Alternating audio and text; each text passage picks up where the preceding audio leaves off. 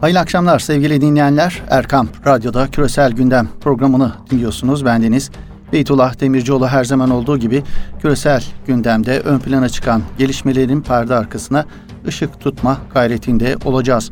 İki hafta içerisinde 13 şehit verdiğimiz İdlib ekseninde yaşanan gelişmeler gündemin en sıcak konusu.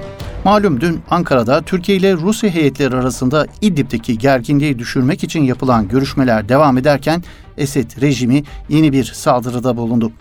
İdlib'in kuzeyindeki Taftanas'taki Türk üssüne yapılan saldırıda 5 askerimiz şehit olurken 7 asker de yaralandı. Saldırıya misillemede bulunan Türk Silahlı Kuvvetleri 115 noktayı imha ederek 101 rejim askerini etkisiz hale getirdi. Esed rejimi 3 Şubat'ta da Türkiye'nin Serakip'teki gözlem noktasına saldırmış 7 asker ve bir teknik personelimizi şehit etmişti. İki hafta içerisinde 13 şehit verdiğimiz gelişmelerin ardından Türkiye, Rusya ve rejim arasında yaşanan gerilimin nereye evrileceği sorusu gündemde ön plana çıkıyor. Tüm bu yaşananlar ne anlama geliyor? İdlib düğümü nasıl çözülecek? Diplomatik ve siyasi anlamda çözüm arayışları tamamen anlamsızlaştı mı? Geriye tek seçenek olarak askeri müdahale kalmış denebilir mi? Ankara rejim hattında ilan edilmemiş bir savaşın başladığı söylenebilir mi? Yine bu meyanda üst üste gelen saldırıların ardından Türkiye ile Rusya arasındaki diplomasi masasının devrildiğini söylemek mümkün mü? Türkiye-Rusya ilişkileri İdlib meselesi yüzünden gerilirken ABD tarafından gelen İdlib konusunda Türkiye'nin yanındayız mesajlarını nasıl okumak gerekiyor? ABD'nin İdlib konusunda bu mesajları diplomasi ve sahadaki gelişmeleri özellikle de Türkiye-Rusya ilişkilerini nasıl etkileyecek? ABD Suriye temsilcisi James Jeffrey'nin yarın gerçekleşecek olan Türkiye ziyaretinden nasıl bir sonuç çıkabilir? Bu minvalde daha onlarca sorunun cevabı aranıyor İdlib ekseninde yapılan değerlendirmelerde.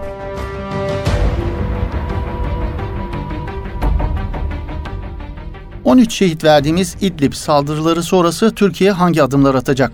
Suriye'ye doğru görülmemiş düzeyde askeri sevkiyatı sürdüren Türkiye'nin bu kritik süreçte hamlesinin ne olacağı merakla bekleniyor. Bu noktada dillendirilen öngörülere geçmeden önce dilerseniz son süreçte İdlib'de yaşananları bir hatırlayalım. Esed rejimi özellikle son birkaç hafta içerisinde İdlib'deki operasyonlarını bir hayli yoğunlaştırmıştı. Rejim İranlı milislerin karadan Rusya'nın da hava desteğiyle birkaç hafta önce İdlib'in en büyük kentlerinden biri olan Marat el Numan'ı ve etrafındaki 30'a yakın yerleşim yerini yakıp yıkarak ele geçirdi.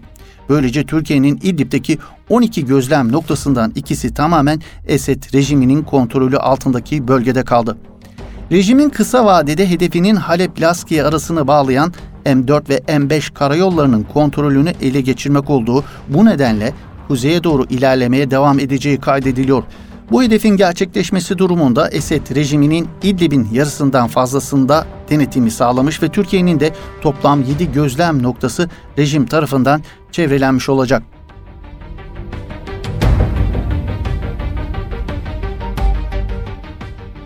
Evet gündemdeki soru Esed rejiminin iki hafta içerisinde 13 şehit vermemize neden olan saldırılarının ardından Türkiye'nin nasıl bir yol haritası izleyeceği yönünde. AK Parti sözcüsü Ömer Çelik dün yaptığı açıklamada Cumhurbaşkanımız gereken talimatları vermiştir. Asla bulunduğumuz noktalardan geri adım atmayacağız diyerek bu noktada hükümetin kararlılığını ortaya koymuştu. Bugün de Cumhurbaşkanı Erdoğan rejim güçlerinin İdlib'de misliyle belalarını bulduklarını ama Türkiye'nin durmayacağını söyledi. Yarınki AK Parti grup toplantısında da İdlib'deki saldırı sonrası atılacak adımları açıklayacaklarını belirtti Recep Tayyip Erdoğan. 13 şehit verdiğimiz saldırılar sonrası yapılan değerlendirmelerin hemen hepsinde altı çizilen husus şu sevgili dinleyenler.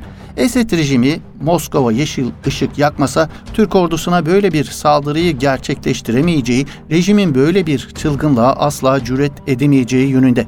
Nitekim Şam rejimi güçleri tarafından 5 Türk askerinin şehit edilmesine sessiz kalan Kremlin bugün yaptığı açıklamada şehit edilen Türk askerlerini görmezlikten gelerek İdlib'deki militan saldırılar kabul edilemez şeklinde bir açıklama geldi Kremlin sözcüsü Dimitri Peskov'dan. Peskov yaptığı açıklamada Moskova İdlib'den gelen militanların saldırılarının kabul edilemez olduğunu düşünüyor ve herhangi bir terörist faaliyete karşı koyulması gerektiğini düşünüyoruz şeklinde ifadeler kullandı.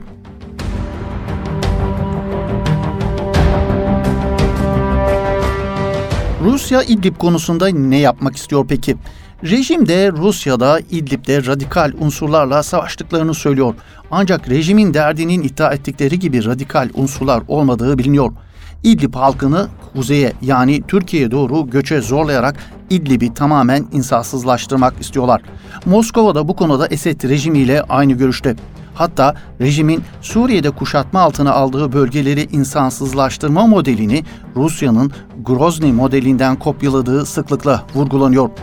Kriter dergisinin Şubat sayısında bu konuyu değerlendiren Mehmet Çağatay Güler yazısında Esed rejimi ve Moskova'nın aynı Çeçenistan'da olduğu gibi Suriye'de de kendisine muhalif olan, çıkarlarına aykırı hareket eden ve kontrol altında tutamadığı bölge halkını Grozny modeli esas alınarak yani kuşat ve yok et taktiğini benimseyerek yönetmeyi planladığını belirtiyor. Mehmet Çağatay Güler Grozny modelini şöyle açıklıyor. Grozny modeli 1994 ve 1999'da Rusya Federasyonu'nun Kuzey Kafkasya bölgesinde yer alan Çeçenistan ile girdiği iki savaşta izlediği kuşatma, yok etme ve yönetme sistemine dayanıyor diyor. Nazi Almanyası'nın 2. Dünya Savaşı'nda Sovyetlere uyguladığı Yıldırım Savaşı taktiğinden yola çıkılarak oluşturulduğunu belirtiyor bu modelin. Çağatay Güler Rusya'nın Grozny tecrübelerinden yola çıkarak bu modelin Suriye'de de uygulandığını vurguluyor. Güler, Grozny ve Halep örneklerinde olduğu gibi İdlib'de de yapılmak istenilen şeyin bölgede rejime dolayısıyla Rusya'ya muhalif olan aktörleri etkisiz hale getirmek ve yönetilebilecek bir bölge oluşturmak olduğunu vurguluyor. İdlib, Suriye içerisinde en çok göç alan ve aynı zamanda göç veren bölgelerden bir tanesi. Yaklaşık 3,5 milyona yakın insana ev sahipliği yapıyor İdlib. Suriye Savaşı'nda en fazla zarar gören bölgelerin başında geliyor aynı zamanda. İdlib yalnızca nüfus yoğunluğu olarak değil aynı zamanda bölgeye hakim olan muhalif aktörler bakımından da Halep'ten farklı bir konumda. Muhalif güçlerin kalesi olarak nitelendirilen bu bölgeye Moskova, ülke çapında rejim karşıtı güçlerin dirençlerinin kırılması bağlamında ayrı bir önem atfediyor. Grozny modelinin bir gerçeği olarak artan Rus hava saldırıları bölgede yaşayan milyonlarca insanı yerinden etti. Nitekim gelinen son noktada bölgede bulunan toplam yerinden edilmiş insan sayısı 1.6 milyona yaklaşıyor. Kasım'dan bu yana 310 sivil hayatını kaybederken şehir neredeyse tamamen tarumar edilmiş vaziyette. Rusya ve İranlı milisleriyle birlikte Grozny modelini kopyalayan Esed rejimi binlerce insanın ölümüne sebep olsa da İdlib'i insansızlaştırarak hedefine ulaşmaya çalışıyor.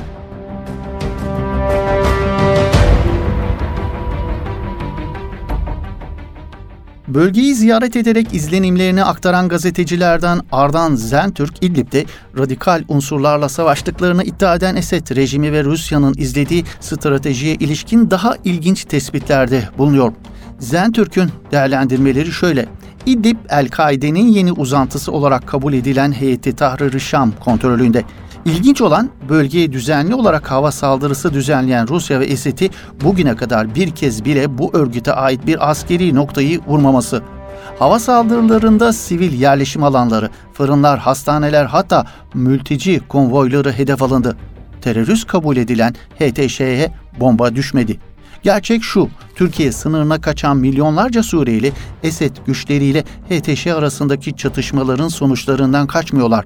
Milyonlarca sivil Rusya ve Esed hava kuvvetlerinin doğrudan kendilerini bombalamasına dayanamadıkları için yola çıkmış durumdalar. Ortada bildiğimiz anlamıyla bir savaş yok diyor Ardan Zentürk. Rus ve Esed hava kuvvetleriyle İran topçusunun oluşturduğu bir katliam var. Senaryo şöyle işliyor. Rus ve Esed pilotları hedeflenen bir köyde sivilleri bombalayıp ölümlerle dehşet saçıyor. O köyü boşalıyor. Geride kalan HTŞ savaşçıları rejim ordusuna kuşatmanın bir kanadını açmaları çağrısını gönderiyor. Sonra köyde çatışma olmadan çekip gidiyorlar. HTŞ'nin bu tavrı mülteci sayısının artmasına, halkta da Türkiye bizi niye yalnız bırakıyor düşüncesinin güçlenmesine neden oluyor. Burada iki yönlü bir oyun olabilir mi? Evet olabilir. HTŞ'nin içine Türkiye ile meselesi olan Birleşik Arap Emirlikleri, Suudi Arabistan gibi devletlerin aşırı sızması söz konusu mudur? Evet söz konusudur diyor Ardan Zentürk.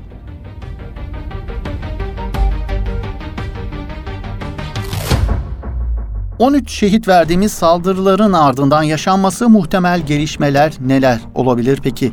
Rusya ile yürütülmeye çalışılan diplomatik çabalardan bir sonuç çıkma ihtimali kalmadı mı? Ankara-Şam hattında ilan edilmemiş bir savaşın başladığı söylenebilir mi? Kimilerine göre Rusya ile yürütülen görüşmelerden evet bir sonuç çıkmadı ama masa henüz dağılmış değil. Kimilerine göre ise askeri seçenekten başka yol artık gözükmüyor. 21. Yüzyıl Türkiye Enstitüsü Milli Güvenlik ve Dış Politika Araştırmaları Merkezi Başkanı Emekli Albay Erol Vural, Türkiye'nin İdlib bölgesinde özellikle son bir haftada yaşananların savaş seviyesinde olduğunu düşünmüyor. Daha ziyade yüksek yoğunluklu çatışma olarak değerlendiriyor. Euronews Türkçe'ye konuşan Bural, savaş olarak isimlendirmek uygun olmayabilir. Bu durumu daha çok yüksek yoğunluklu bir çatışma olarak niteleyebiliriz diyor. Bural'a göre rejim Şubat sonunda çekilmezse askeri harekatın dozu artabilir. Türkiye bu krizi bu yolla çözmek istediği için diplomasi kanalını açık tuttu. Karşı tarafa süre verdi diyen Bural, Türkiye'nin son dönemde İdlib'de güçlü bir yığınak yapmasının sebebini ise rejimin İdlib şehir merkezine girmesini engellemeye yönelik diyor.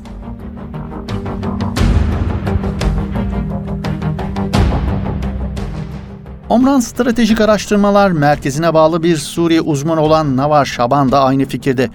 Bir haftadır yaşananlar ve pazartesi günü gerilimin yeniden tırmanması bir savaş deklarasyonu değil. Ama şurası kesin ki bu tamamen yeni bir aşama ve bu aşamada da askeri etkileşim daha güçlü olacak diyor. Şaban bu aşamada Türkiye daha fazla kara birlikleri ve askeri teçhizat gönderecek ve İdlib'de bulunan Ulusal Kurtuluş Cephesini askeri olarak daha fazla destekleyeceği beklenebilir diyor. Merkezi Ankara'da bulunan Türkiye Ekonomi Politikaları Araştırma Vakfı'ndan güvenlik uzmanı Doktor Nihat Ali Özcan ise önümüzdeki dönemde Putin'in araya girerek ortalığı sakinleştireceğini ancak sürecin bir savaş boyutuna ulaşmayacağını düşünüyor. Özcan, Rusya ve Türkiye ilişkilerinin önemine dikkat çekiyor ve şunları ekliyor. Putin büyük ihtimalle bir orta yol bulacaktır. İdlib yüzünden Ankara-Kremlin ilişkilerinin bozulmasını beklemiyorum. Esed ise bundan sonra ilk fırsatta sahada kalan kısmı çözmeye çalışacaktır. Yani İdlib şehir merkezine girip Türkiye sınırına kadar olan bölümdeki silahlı unsurların ve sivillerin geleceğiyle ilgili konuları önce soğumaya, sonra da yeni bir gelişmelere göre adım atacaktır diyor. Güvenlik analisti Metin Gürcan ise karşı karşıya olan durumun bir hayli kritik olduğunu savunuyor. Gürcan, Türkiye'nin İdlib'de konvansiyonel bir savaşın eşinde olduğunu da ileri sürüyor. Gürcan'a göre İdlib'deki durumun ne noktaya geleceğini önümüzdeki bir ayda yaşanacak gelişmeler belirleyecek.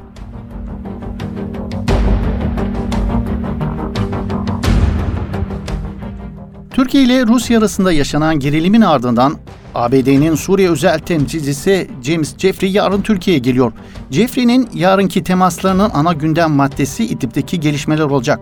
Jeffrey'nin Türk yetkililerle aslında 13 Şubat'ta Almanya'nın Münih kentinde düzenlenecek Münih Güvenlik Zirvesi'nde bir araya gelmeleri tasarlanmıştı. Ancak ABD yönetiminin bu ziyareti öne çekmesi İdlib'de Türkiye ile Rusya'nın karşı karşıya gelmesini fırsata dönüştürme gayreti olarak değerlendiriliyor genellikle. Bu arada ABD özel temsilcisi Jeffrey'nin Türkiye ziyareti öncesi Rusya'dan önemli bir açıklama geldi. Rusya Dışişleri Bakan Yardımcısı Sergey Rybkov, Suriye'nin İdlib gerginliği azaltma bölgesindeki son durumla ilgili ABD ile temas halinde olduklarını bildirdi. Son günlerde İdlib'de artan gerilimin Rusya ile ABD arasında görüşüldüğünü söyleyen Rybkov, İdlib konusunda Rusya ile ABD arasında temas sürüyor. Kimse bunu reddetmiyor. Sahada ortaya çıkan bazı somut durumların ordular arasında farklı düzeylerde etkili temasların kullanımı sayesinde tatmin edici bir şekilde çözüldüğünü söyleyebilirim. Bunun pratikte de devam edeceğini umuyoruz ifadelerini kullandı. İdlib konusunda ABD'nin yaklaşımı ne? ABD yönetiminin son dönemde sıklıkla Esed ve Rusya'nın İdlib'deki sivillere yönelik saldırılarını bir an önce durdurmalarını istediğini vurguluyor sürekli olarak. Aslında İdlib'de yaşanan insanlık dramı ABD'nin ne kadar umurunda sorusu sıklıkla da vurgulanıyor. Hatta Washington yönetiminin İdlib'deki gerilimin mevcut durumun sürmesinden yana olduğunu söylemek mümkün. İdlib'in Esed güçlerinin eline geçmesini istemiyor çünkü. Çünkü peşi sıra rejimin yeni hedefinin himayesi altındaki ABD'nin himayesi altındaki terör örgütleri YPG-PYD'nin elinde olan bölgeler olacağı endişesi taşıdığı vurgulanıyor. Yarın Türkiye'ye gelecek olan ABD Suriye temsilcisi James Jeffrey'nin çantasında ne olduğu bilinmiyor. Ancak ABD yönetiminin gerek Astana gerekse Soçi süreçlerinin başarısızlıkla sonuçlanmasını arzu ettiği bir sır değil. ABD'nin Türkiye ile Rusya arasındaki son gerilimi fırsat bilip Türkiye'yi Suriye'deki planlarının içine çekmeye çalıştığı şeklindeki değerlendirmeler dikkat çekiyor. Sonuç olarak sevgili dinleyenler 9 yılı geride bırakan Suriye'deki iç savaş sona eriyor derken çok daha vahim sonuçları olacak oldukça kritik bir dönemeçe girdiğini söylememiz gerekiyor. Son iki hafta içerisinde 13 şehit verdiğimiz İdlib saldırıları çok ciddi riskleri de beraberinde getirmiş durumda. Bu süreç bölgesel ve küresel ölçekte ciddi jeopolitik kırılmalara yol açacak bir süreci tetiklemiş görünüyor.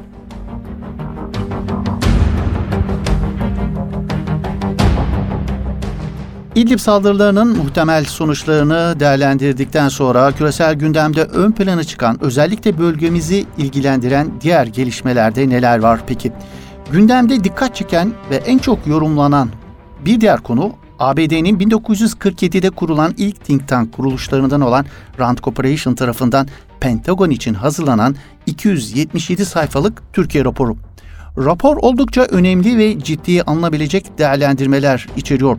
Ön sözde belirtildiği üzere rapor Pentagon'un talebi üzerine hazırlanmış. Rapor Türkiye'nin son 20 yıllık politik sürecini ayrıntılı olarak inceliyor ve özellikle AK Parti'nin kuruluşundan bugüne kadar gelen süreci çok yönlü değerlendiriyor. Rapor Türkiye'de pek çok makalede ve analizde ele alınıyor. Rand Corporation raporu aslında ne diyor başlıklı makalesinde gazeteci Merve Şebnem Oruç 277 sayfalık raporun Türkiye'nin İsrail-Filistin meselesinden tutun Suriye'ye, Doğu Akdeniz'e, Rusya ile ilişkilerini hatta Kafkasya'ya kadar tüm siyasi ve askeri politikalarını derinlemesine analiz ettiğini belirtiyor esasen iç siyasetteki değişimi ama özellikle de TSK içinde 15 Temmuz darbe girişimi sonrasında yapılan temizliğe odaklandığını vurguluyor. Şebnem Oruç öyle ki hava, deniz, kara kuvvetlerinde kaç kişinin atıldığının sayısına varacak kadar biliyorlar. Jandarmanın durumunu analiz ediyorlar. Yaşın önceden asker ağırlıklı bir yapıdayken şimdi sivil ağırlıklı bir yapıya dönüşmesinden duydukları rahatsızlığın altını tekrar tekrar çiziyorlar diyor.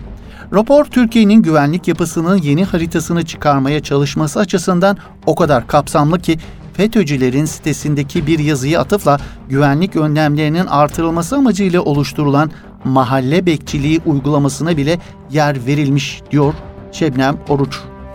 15 Temmuz sonrası TSK'nın içinin temizlenmeye başlanmasının ABD cephesinde ne kadar çok rahatsızlık verdiğini anlayabilmek için orta seviyede bir İngilizce yeter de artar. Rapor ah keşkem keşkem bunlar olmasaydı ama ne yapalım Türkiye'ye muhtacız Erdoğan başta Suriye, Doğu Akdeniz olmak üzere her yerde önümüzü tıkadı. Onu diğerlerini yönettiğimiz gibi yönetemiyoruz. O yüzden ya kurtulacağız ya da onunla çalışmanın bir yolunu bulmalıyız diye bas bas bağırıyor diyor Merve Şebnem Oruç Rand Corporation raporu için. Oruç Rand Corporation raporunun yoğunlukla TSK'daki değişimin Türkiye'nin dış politikasına ve güvenlik politikalarına etkisine odaklanırken esas dert ettiği şeyin ABD'nin FETÖ sonrası nasıl bir TSK ile karşı karşıya olduğu ve bundan sonra ilişki kurarken nasıl bir yapıyla karşı karşıya kalınacağını belirtiyor. Şebnem Oruç özetle Türkiye'deki bir kesim gibi ABD'nin de gözünün 2020 yaş kararlarında olduğunu vurguluyor. Canlarını FETÖ sonrası TSK'daki değişim, yapılan değişikliklerle sivil asker ilişki yapısının farklılaşması ve bunun Türkiye dış politikasına etkileri sıkıyor diyor. Kim bilir belki de Rubin'in arzu ettiği gibi TSK'da işbirliği yapılacak grubun NATO'cu bir iktidar gelmezse Avrasyacılar olması gerektiğini düşünüyorlar diye de ekliyor.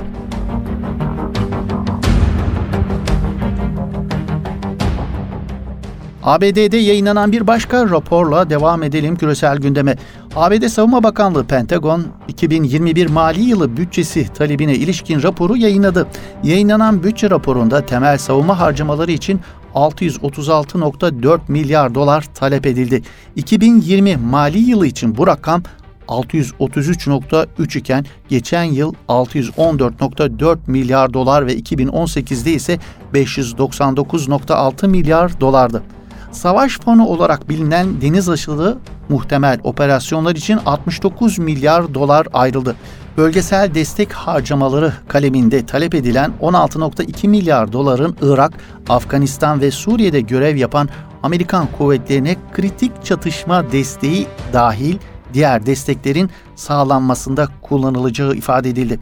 Diğer taraftan 200 milyon doların ise terör örgütü YPG PKK'nın da aralarında bulunduğu ABD'nin desteklediği taramadan geçirilmiş Suriye muhalefeti için kullanılacağı belirtildi.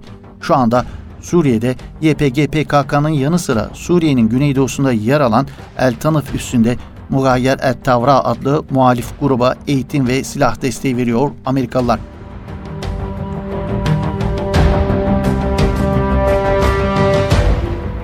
Küresel Gündem programımızın böylelikle sonuna gelmiş bulunuyoruz sevgili dinleyenler. Yeni bir Küresel Gündem programında buluşmak ümidiyle. Hoşçakalın, iyi akşamlar efendim.